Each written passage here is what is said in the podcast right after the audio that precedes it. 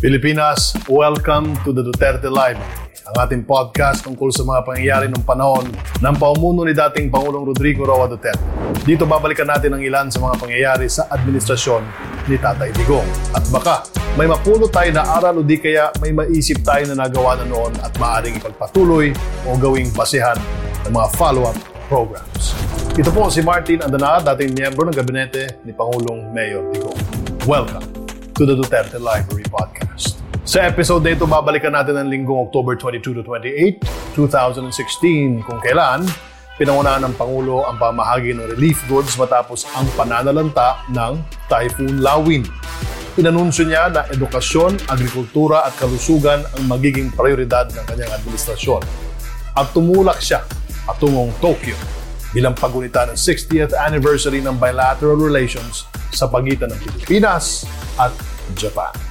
Pilipinas, ito po si Martin Andanar at ito ang The Duterte Library mula sa ating digital archives. Linggo, October 23, 2016, nagtungo ang Pangulo sa Tuguegarao upang personal na pangunahan ang pamahagi ng relief goods sa mga lubhang apektado ng Bagyong Lawin. Nakatanggap sila ng bigas, pati na rin ng mga seedlings upang makasimula agad sila sa pagtanim muli. Sa kanyang pagharap sa mga taga-Tugagaraw, ipinaliwanag din ng Pangulo ang mga pagbabago sa panahon na dala ng climate change, maging ang mga problemang dulot ng pagpuputol ng puno.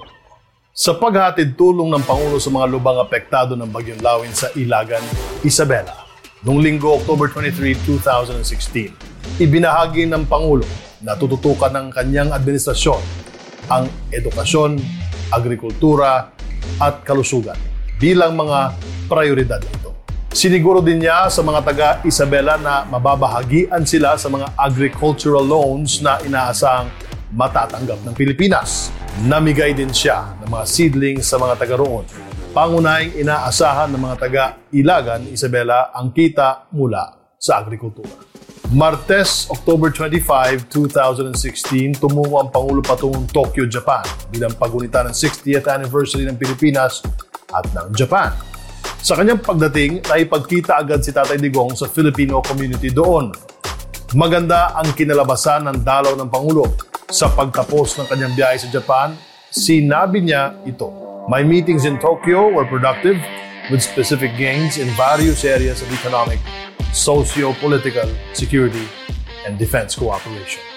Inanunsyo naman ng Malacanang na nagbunga ang biyahe ng 12 private-to-private joint business undertakings. Bukod nito, ang isang Japanese conglomerate ay nangakong mag invest ng malaking halaga sa mga proyektong infrastruktura.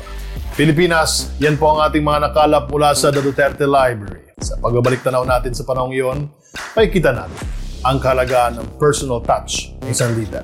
Sa mga apektado ng mga kalamidad, may kakaibang ginhawa na makikita na ang Pangulo mismo ang naunguna sa paghatid ng ayuda. Sa mga bansang inaasahan natin ang suporta sa ating mga proyekto, kakaiba marahil ang kumpiyansa na dala ng personal na pagdalo ng Pangulo ng Pilipinas.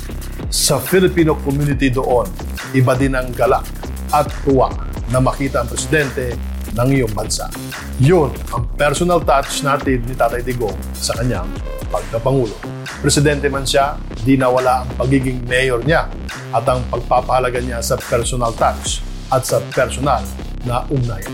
At yan po ang isa namang pagtatanghal ng The Duterte Library, ang ating podcast tungkol sa mga pangyayari ng panahon ng paumuno ni dating Pangulong Rodrigo Roa Duterte.